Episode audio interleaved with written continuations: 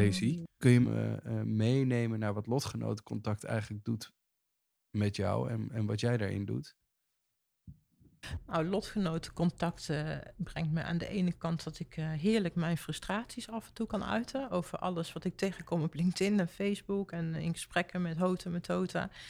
Ehm, en aan de andere kant eh, geeft het een vorm. Nee, herken ik mezelf in andere lotgenoten, in wat ze vertellen, ehm, hoe ze tegen sommige dingen aankijken. En het helpt me om ook andere perspectieven mee te nemen in hoe ik mijn missie voer, zeg maar. En maar dat, is, dat helpt mij om ook te relativeren. Om ook ehm, in balans te blijven. Uh, om niet door te slaan in wat bij helaas heel veel, met name ouders, gebeurt. En dat is de verbittering. Want dat is niet helpend als ik bitter word. Want dan kan ik geen gesprekken meer voeren met mensen die toch al het lastig vinden om te luisteren naar wat ik te zeggen heb. Of wat wij als uh, doelgroep uh, te zeggen hebben aan de sector. Um, en ik ben blij dat ik uh, sinds 2019 ontdekt heb dat lotgenotencontact iets positiefs kan zijn. Want ik ken het vanuit mijn werk wel. Uh, lotgenoten rondom allerlei uh, verschillende doelgroepen. Ik had daar nooit iets, niks mee. Uh, maar door rapporten winter en bij bijeenkomsten lotgenoten te ontmoeten, um, ontdekte ik van lotgenotencontact kan ook iets brengen wat fijn is. Het hoeft niet per se uh, een potje janken te zijn de hele tijd of de hele tijd alleen maar klagen, maar ook constructief nadenken over wat zouden wij als lotgenotengroepen kunnen doen om verbetering te brengen voor kinderen. Um, kun je mij uitleggen hoe luisteren voor jou zo'n belangrijk thema is geworden in je leven? Um, nou, na tien jaar jeugdzorg waarin er niet werd geluisterd, um, heb ik mogen ervaren wat er bij mij gebeurde als er niet naar mij geluisterd werd. Uh, waardoor mijn gevoel voor uh, groepen mensen die niet gehoord werden, uh, heel erg werd van die mensen wordt vooral heel veel onrecht aangedaan, omdat er niet geluisterd wordt en men niet kan horen wat die mensen uh, zeggen of laten zien. Ja, waardoor onbewust bij mij een missie is ontstaan over mensen die niet gezien worden, gezien laten worden. Dus nu is het jeugdzorg, daarvoor was het vijf jaar vluchtelingen, daarvoor was het verslaafden. Allemaal groepen mensen die niet gezien worden en niet gehoord worden, omdat ze op de een of andere manier niet belangrijk geacht worden voor de maatschappij. Want daar zit voor jou een belangrijke reden dat naar sommige mensen niet geluisterd wordt, omdat ze niet van waarde zijn voor de samenleving of de maatschappij. Ja, ik denk omdat kinderen niets leveren aan de maatschappij, hun stem geen waarde heeft. Op het moment dat kinderen gewoon de telefoon konden pakken en meneer Rutte konden bellen om te zeggen: hé hey, meneer Rutte, dit en dit gaat niet goed, dan zou er naar hun geluisterd worden. Maar zij hebben die mogelijkheid niet. Ze hebben in Nederland niet eens de mogelijkheid om gewoon een advocaat te nemen als hun onrecht wordt aangedaan. Dus als ik je goed begrijp, zijn met name kinderen daar heel kwetsbaar voor. Die voegen niks toe aan de maatschappij en dus wordt er niet goed naar ze geluisterd. Ik denk dat bij die groep het meest zichtbaar is wat er dan gebeurt. Je kunt zeggen wat er speelt, je kunt laten zien wat er speelt, en toch wordt het niet gezien. Dat is heel mooi te zien met rapporten Winter. Meer dan duizend mensen die ooit kind in de jeugdzorg waren, hebben hun verhaal verteld. En het verhaal wordt afgedaan vooral door bestuurders als ja, maar dat was voor 1970. Nee, het rapport liep tot 2019 en het geweld gaat gewoon nog door. Maar toch wordt het niet gezien en niet gehoord. En uh, zijn hun behoeftes en belangen en rechten niet leidend in wat we in Nederland doen. Kun je me nog iets meer uitleggen over dat rapport uh, van Misa de Winter? Um, jouw uitleg, hoe jij het geïnterpreteerd hebt? Um, nou, het rapport uh, De Winter gaat over dat kinderen vanaf 1945, officieel tot 2019, omdat daar het onderzoek is gestopt, um, niet gezien en niet gehoord werden in de jeugdzorg. Um, 70 tot 80 procent van die kinderen is uh, zorgafhankelijk gebleven. Niet omdat ze lui zijn of niks willen, maar omdat zij in, de in hun levenservaring die ze hebben opgedaan binnen de jeugdzorg elementen hebben meegekregen die maken dat zij uh, ja, in sommige opzichten gevoeliger zijn voor kwetsbaarheden. In de zin van uh, makkelijke conflicten hebben op hun werk, omdat ze niet tegen hiërarchie kunnen. Omdat hiërarchie was een onderdeel van de jeugdzorg, om je klein te houden, om te zorgen dat je je mond hield. Ehm, maar ook vele kinderen hebben allerlei trauma's opgedaan, die binnen de jeugdzorg geen ruimte kregen, niet gehoord, niet gezien werden, maar ook na hun achttiende niet gehoord en gezien werden. Uh, het rapport vertelt eigenlijk dat we in Nederland een stelsel hebben ontwikkeld waarbij we zeggen we gaan zorgen voor kinderen, omdat we vinden als staat dat die kinderen niet veilig waren, maar vervolgens bieden we geen zorg. Vervolgens bieden we een structuur waarin hulpverleners, psychologen, psychiaters de leiding nemen, wel gedrag van kinderen zien en dat gedrag vooral labelen als onhandig, onwenselijk en gedragsgestoord, maar vervolgens die kinderen niks bieden, behalve je bent niet goed, je doet het niet goed en je kunt het niet. Dus het rapport zegt eigenlijk, Nederland, ga eens kijken wat kinderen nou eigenlijk nodig hebben. Op het moment dat je zegt dat ze onveilig waren, wat hebben die kinderen nodig om zich veilig te kunnen ontwikkelen binnen een groepsetting of een pleegzorg? Jeugdzorg plus, hè, wat nu erg rot is. Maar op de een of andere manier gebeurt dat niet. Wel in de wetenschap, maar in de sector jeugdzorg niet. En heeft dat rapport van Michel de Winter je nou gebracht wat je had verwacht van tevoren?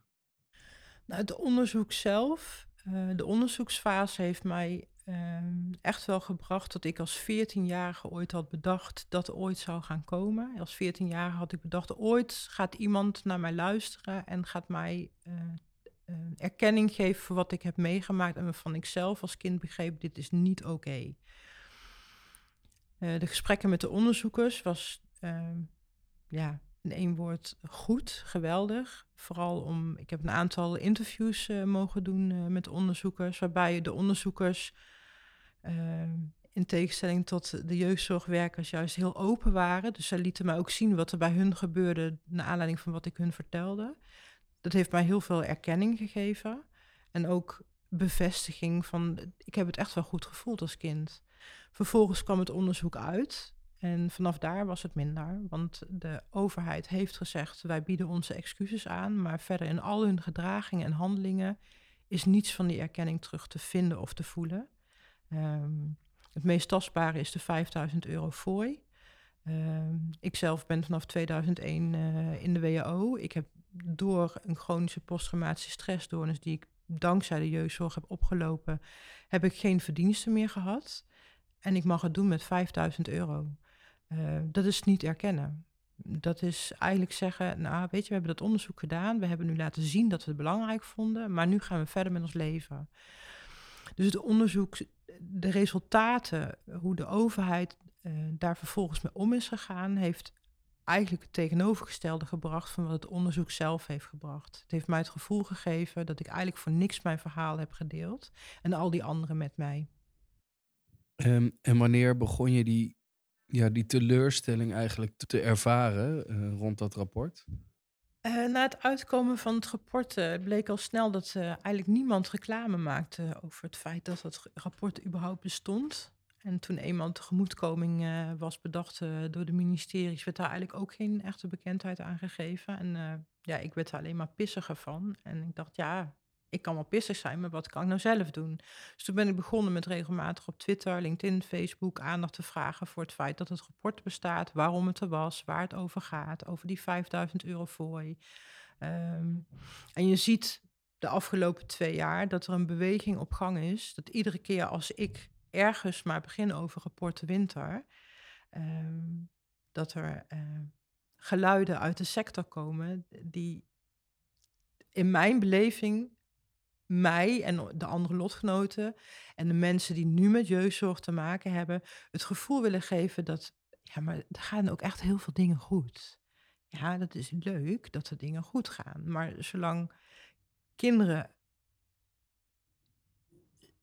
heel oneerbiedig gezegd, zo mismaakt um, worden afgeleverd aan de maatschappij met 18, waardoor sommigen op de straat eindigen, sommigen verslaafd worden, sommigen in detentie eindigen, anderen jarenlang bij de GGZ lopen te leuren in de hoop dat iemand hun trauma wil uh, behandelen.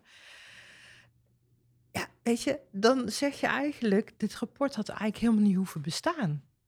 Want we willen het helemaal niet weten. We willen er helemaal niks mee te maken hebben. En uh, hier heb je 5000, maar nou vooral je mond houden. Dus ik blijf bezig om on online, zeg maar, het onder de aandacht te blijven brengen. In de hoop uh, en ik tag daar iedereen bij, hè? inspectie, de ministeries, uh, nieuwsbladen, de, de NOS. In de hoop dat iemand aandacht gaat geven aan het feit dat één, dat rapport bestaat en waarom het bestaat.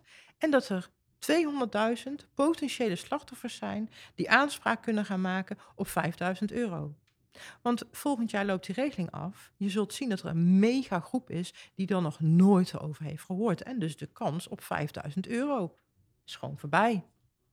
Kan het eigenlijk anders worden, die jeugdzorg? Heb je daar vertrouwen in? Ik geloof dat zoals het systeem nu is, met alle uh, onderdelen die erbij horen, nooit kan veranderen. Waarom niet? Onze overheid heeft een systeem bedacht waarbij controle niet bestaat. Rechtspositie niet bestaat. Dus we kunnen wel leuk gaan hervormen, maar wat heb je dan? Heb je een nieuw systeem en nog steeds geen controle. Dus hoe weet je dan dat wat je doet werkt? Wat bedoel jij precies met controle? Nou, um, laten we even de OGH Helderingsstichting inzetten nemen. Ik weet niet precies, Marlene weet in welk jaar dat was, maar er was ooit een psychiater die kon niet met zijn poten van meisjes afblijven. Uh, de inspectie heeft daar destijds onderzoek naar gedaan. Dat is een hele mooie aflevering van, van andere tijden. En daar hebben ze ook mensen van de inspectie voor geïnterviewd. En die mensen wordt gevraagd: Heeft u ook aan die meisjes gevraagd of die psychiater aan ze heeft gezeten? En het antwoord is: Nee, dat hebben we niet gevraagd. Nou, zo is het nog steeds het onderzoek. Als er nu dingen worden gemeld bij de inspectie, de kans dat men überhaupt vragen gaat stellen bij de instellingen is echt super sumier klein. Willen meisjes aangifte doen? Dat gaat niet eens. Want je kunt over medewerkers van instellingen bijna geen aangifte doen. Want ja, wij hebben convenanten met elkaar. Wij hebben samenwerkingsverbanden. Wij vallen onze collega's niet af. En nee, maar dat gebeurt toch niet? Jawel, want er is daar een rapport van Samson uit 2012. We hebben het rapport van de winter of 2019, waar al deze dingen, al deze elementen in terug zijn gekomen. En toch is het toezicht nog steeds een niet bestaand toezicht. Uh, ik weet niet of ik over mag beginnen, maar ik heb de vragen van het jij-kader gezien van de inspectie. En uh, iemand vroeg me heel lief: Goh, deze, zou je daar naar willen kijken en dus wat opmerkingen bij willen maken? Nou, ik zag die vragen en ik knalde bijna uit elkaar. Al die vragen zijn opgesteld vanuit de kijk, vanuit de instelling. Het had niets te maken met de kinderen. En dan zeggen ze tegen mij: online en bij het ministerie, als ik daarover losga, ja, maar er gaan ook echt dingen goed. Sorry, maar als je vragen die je stelt aan ouders en kinderen die binnen instellingen verblijven, niet gericht zijn vanuit de gedachtegang van kinderen, hoe kun je dan toezicht houden? Ja, ergens roept wat je zegt ook bij me op dat er uh, twee partijen zijn die het idee hebben dat, er, dat ze niet gehoord worden of dat er niet naar ze geluisterd wordt. Want aan de ene kant heb je um, ja, ouders en kinderen staan die zeggen dat het systeem niet werkt en dat er van alles misgaat. Um, en die voelen zich niet gehoord door de, door de organisaties door wie ze geholpen zouden moeten worden. Maar tegelijkertijd hoor je die organisaties ook roepen: ja, er gaat heel veel goed. En dat is. Ja, dat lijkt ook een behoefte te zijn om, om, om gehoord te worden in, in, in de inspanningen die men allemaal doet om het goede te doen. Hoe, hoe zie jij dat? Eh, zeg, laten we even vanaf 2019 hè, het, uitkomen van rapport de winter. Vervolgens alle artikelen en podcasts die Argos heeft gemaakt. Full the money. En zo zijn er nog allerlei uh, dagbladen die van allerlei, naar buiten, allerlei dingen naar buiten hebben gebracht. Um, als je de groep die vooral roept, ja, maar er gaan ook dingen goed. Die vinden al die informatie die naar buiten is gebracht eenzijdig, per definitie. Terwijl onderzoeksjournalisten doen volgens mij onderzoek. Die gaan niet af op alleen wat jij Thomas te vertellen heeft. Nee, die gaan alle bronnen na om te kijken, is dit waar? En toch zegt de sector, is eenzijdig en er gaat ook heel veel goed. Nou, dat is allemaal heel leuk dat er heel veel goed gaat. Maar zolang er kinderen worden afgeleverd uh, zoals ik, of ja, ik kan niet voor de anderen praten, maar zoals vele anderen die misschien best goed gebekt zijn, leuke baan kunnen hebben, maar toch in hun hoofd een beetje raar aan elkaar zitten omdat ze een rare jeugd hebben gehad, kun je het hebben over wat er goed gaat, maar dan ben je niet logisch bezig. Ehm, ja, dat volg ik goed, maar, maar toch nog even. Hè. Ehm, ik heb zelf in de jeugdzorg gewerkt en ik denk toch dat er voornamelijk mensen werken met uitermate goede bedoelingen. En dat je dus ook ziet dat niet alleen de gezinnen zelf, maar ook de mensen die het werk moeten doen, continu vastlopen in een systeem waarin ze eigenlijk niet toe kunnen komen aan begeleiden en hulp verlenen. En in die zin is het toch ook niet gek dat je ehm, zegt dat niet alleen de gezinnen, de kinderen en de ouders, maar ook de, de professionals in dit werk um, schade ondervinden van een niet werkend systeem? Nou, om te beginnen, beide partijen zijn slachtoffer van institutioneel geweld. Maar, ik hou niet van maren, maar hier zit wel een echte maar in. De kinderen zijn het slachtoffer. De medewerkers hebben een gedeelde verantwoordelijkheid in het blijven uitvoeren van het institutionele geweld. Um, ik wil het statement maken dat ik vanuit mijn rol als voorzitter van uh, Jeugdhulp Voldoende Beschermd alleen wil kijken vanuit het perspectief van de kinderen. En ik vind dat de professionals, hulpverleners of hoe die mensen zich tegenwoordig ook willen noemen, te veel vanuit zichzelf kijken. Ik denk, en dat zeg ik ook tegen ouders, ouders die uh, soms enigszins ongenuanceerd kunnen zijn, maar ook tegen de ouders die wel het debat op een juiste manier proberen te voeren. Als jullie nou eens allemaal eens zouden praten vanuit het perspectief van kinderen, misschien dat het dan ooit iets gaat veranderen.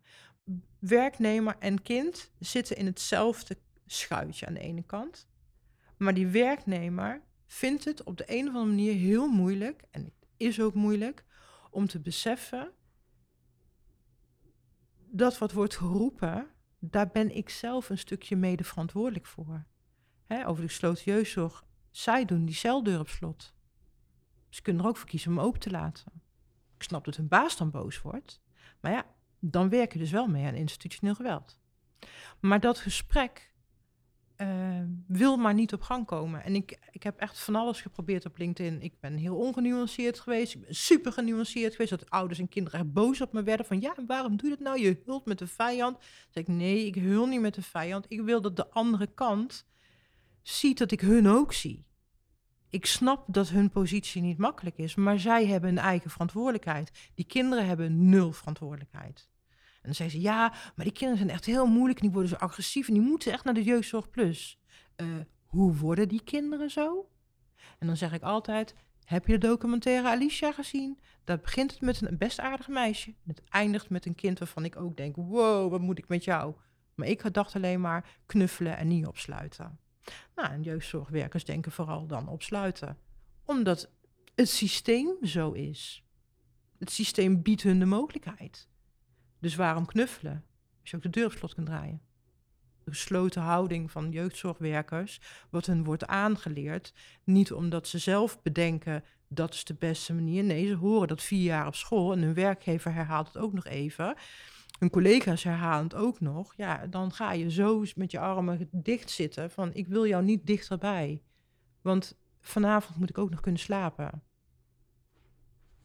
Dus ja, die twee zitten in dezelfde schuit. Maar er is één groep die iets meer verantwoordelijkheid zou moeten nemen. Hoe zit het eigenlijk met de rechten van kinderen om hun stem gehoord te laten worden? Ja, kinderen hebben rechten. Die zijn vastgelegd in internationale verdragen. Uh, wij Nederland kiezen er al heel lang voor om uh, de belangrijkste, het belangrijkste verdrag niet te ondertekenen. Waardoor kinderen naar het gerecht zouden kunnen hier in Nederland om hun rechten te halen. Uh, Kinderen hebben het recht om bij de rechter te vertellen wat zij wel of niet zouden willen. Meestal gebeurt dat niet. Um, omdat hulpverleners bijvoorbeeld zeggen: ja, maar dat kunnen ze niet aan. hey, daar ga jij niet over als hulpverlener. Het is een recht van een kind. Geef dat recht ook aan dat kind. Laat het aan de rechter over of hij vindt uh, dat het uh, helpend is wat dat kind uh, te delen heeft over zijn eigen situatie. plannen van aanpak die volgens de jeugdwet samen gemaakt zouden moeten worden en waarvan hulpverleners leuk op vrijdagavond het zelf verzinnen om half vijf sturen naar die ouders en dan op maandag een vaste handtekening willen hebben. Wat nou overleg? Wat nou samen? Kijk, kinderen lijken behandeld te worden per definitie als zij kunnen niet oordelen over hun eigen situatie. Maar als je kijkt naar het rapport de Winter, waar duidelijk uit blijkt, het merendeel van de kinderen die als kind zei, ik wil uit huis. Die zeggen als ze wassen nog steeds, ik ben blij dat ik uit huis ben gehaald, want ik wilde daar niet blijven. Maar het grootste deel van die kinderen, die wilden eigenlijk naar huis, maar dat mocht niet, omdat anderen besloten dat het niet veilig was. Die kinderen zijn het meest beschadigd. Want er is hun iets overkomen wat anderen voor hun bedacht hebben. Nou, dat doen we nu nog steeds. Wij bedenken voor de kinderen. We nemen niet mee wat zij denken, vinden of voelen. Want ja, het zijn toch maar kinderen. En ik wil dan toch even maken. Dieren hebben in Nederland meer rechten dan kinderen. Worstenbroodjes, zei je? Ja, ook. Die hebben ook meer rechten. Ja. Wil je dat even uitleggen? Nou, als in Nederland een worstenbroodje er niet uitziet zoals het zou moeten, of niet smaakt zoals het zou moeten, dan ga je naar de Voedsel- en Warenautoriteit, dat meldt je. En dan komt er een heel onderzoek. En dan gaan ze dat worstenbroodje verbeteren. Of allemaal uit de handel halen, want misschien word jij wel ziek. Maar als kinderen iets melden, gebeurt er niks. Want er is geen enkele organisatie die kan ingrijpen. Vorig jaar heeft de inspectie samen met de kinderombudsman, zorgautoriteit en de nationale ombudsman een krantenartikel geplaatst. Waarin ze heel duidelijk hebben gezegd: er is geen noodrem in de jeugdzorg. Bestaat gewoon niet. Heeft niemand bedacht dat het nodig was. Want ja, wat weten die kinderen nou? Of hun ouders. Die 5000 euro uit het rapport van Misha de Winter, jij noemt dat zelf een, uh, een fooi. Um, het kan natuurlijk niet zo zijn dat dat de lading dekt van de schade die sommige mensen op volwassen leeftijd ondervinden. Um, ja, die ze opgelopen hebben tijdens hun jeugd, zoals een slecht gebit of uh, uh, allerlei vormen van hulp, arbeidsongeschiktheid die je je leven lang meedraagt. Kun je nou op een of andere manier die schade die je ondervindt nog bij de overheid verhalen? Nou, ja, um, je kunt uh, proberen de staat aan te klagen, maar dan moet er ergens in jouw dossier een zin staan als. Wij hebben geconstateerd dat dit niet een veilige situatie was. Nou, wie schrijft dat op in zijn dossiers? Niemand. Dus niemand van ons lukt het om de staat aan te klagen. Dat moet je even iets beter uitleggen voor me. Want in, in mijn beleving staan dat soort rapporten vaak vol met opmerkingen dat het ergens niet veilig is voor kinderen ik zal mijn eigen dossier als voorbeeld nemen. Ik heb bij een pleeggezin gewoond waar het aantoonbaar niet oké was. Uh, er zijn stukken waarin de voogdes dat ook wel beschrijft. Hè, van, uh, ze gingen niet met, op de juiste manier met Daisy om. Uh, ze overvraagde Daisy. Nou, zoveel allerlei andere dingen. Maar nergens staat de zin, wij hadden haar daar dus niet moeten plaatsen. En dat heb je nodig om bij de landsadvocaat te kunnen aantonen en bij de rechter dat het een onrechtmatige daad is geweest dat ze jou daar hebben geplaatst en dat je dus de staat daarvoor verantwoordelijk kan houden. Um, is jou op een of andere manier bekend of, of weet je dat er onderzoek gedaan wordt of is naar uh, dossiers en dan met name naar of professionals wel eens in die dossiers opschrijven dat het op een plek buiten het ouderlijk huis uh, niet veilig is voor kinderen. Is dat überhaupt on onderzocht hoe vaak dat voorkomt of wat dan die onveiligheid is? Ik weet daar niks van. Wat ik ik heb die vraag aan een aantal mensen die bij Commissie de Winter onderzoek hebben gedaan, heb ik dat gevraagd. En ook aan een aantal andere hoogleraren. En zover men weet is daar geen onderzoek naar gedaan. Net als dat er geen onderzoek is gedaan naar worden kinderen wel teruggeplaatst. Er is geen onderzoek gedaan naar, goh, die rapportages hè, van de Raad of van Jeugdbescherming, zijn die altijd gebaseerd op feiten? Of zitten daar ook aannames en onderbuikgevoelens bij? Nee, er wordt geen onderzoek naar gedaan, want men vindt, de branche vindt dat niet relevant. De branche vindt het wel relevant om te zeggen: 60% gaat over complexe scheidingen. Wat heb je daaraan?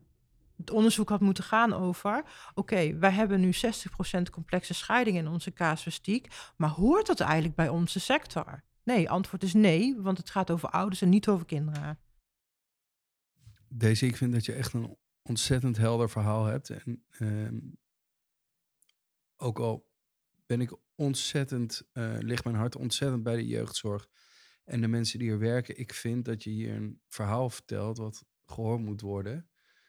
Ehm, eh, om er vervolgens ook met elkaar echt over te praten. Ehm, ik wil toch even een sprongetje maken nog. Want je, ik bedoel, dit is een heel, heel stevig, bijna activistisch verhaal.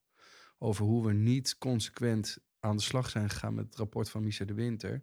Maar je bent ook nog onderdeel van een groep lotgenoten die heel veel met elkaar praat om uh, op, op allerlei manieren een plek te geven uh, aan wat jullie allemaal hebben meegemaakt. En ook het leven weer, weer, weer met elkaar vorm te geven. Het zou mooi zijn als onze overheid, maar ook onze samenleving open zou kunnen staan voor wat de brede groep lotgenoten te vertellen heeft. En niet alleen naar de jonge mensen we luisteren die nu 19 of 20 zijn en net uit de jeugdzorg komen. Want ik weet zeker, als ik toen ik 20 was dit gesprek met jou had gevoerd, had ik voor een groot deel hele andere antwoorden gegeven nu ben ik zoveel jaar verder en heb ik meer kennis opgedaan van mezelf, maar ook van hoe dingen in de maatschappij werken, waardoor ik beter inzicht en meer inzicht heb kunnen krijgen in hoe lopen processen, hoe werken systemen. Twintig jaar geleden had ik echt niet gezegd dat de jeugdzorg werken ook last heeft van institutioneel geweld. Had ik gedacht, en het zijn allemaal zeikers. En nu kan ik zien van, ja, zij zitten voor een deel ook vast in een stramien waar ze individueel niet zoveel aan kunnen doen. Collectief wel, maar ja, collectief kiezen ze er nu voor om voor meer CAO te gaan.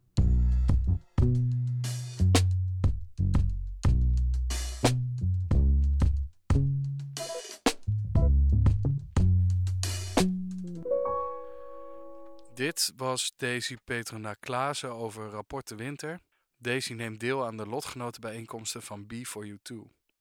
In oktober 2022 de maand dat we de podcast met Daisy wilden publiceren, verschijnt er plotseling op Omroep Gelderland het bericht dat er in Jeugddorp de Glint tientallen verhalen zijn van kinderen die zeggen geestelijk en lichamelijk mishandeld te zijn.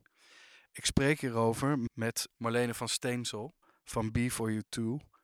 Marlene, het feit dat er nu in 2022 tientallen kinderen naar buiten treden met het verhaal dat ze lichamelijk en geestelijk mishandeld zijn in jeugddorp de Glint. Wat zegt dat jou?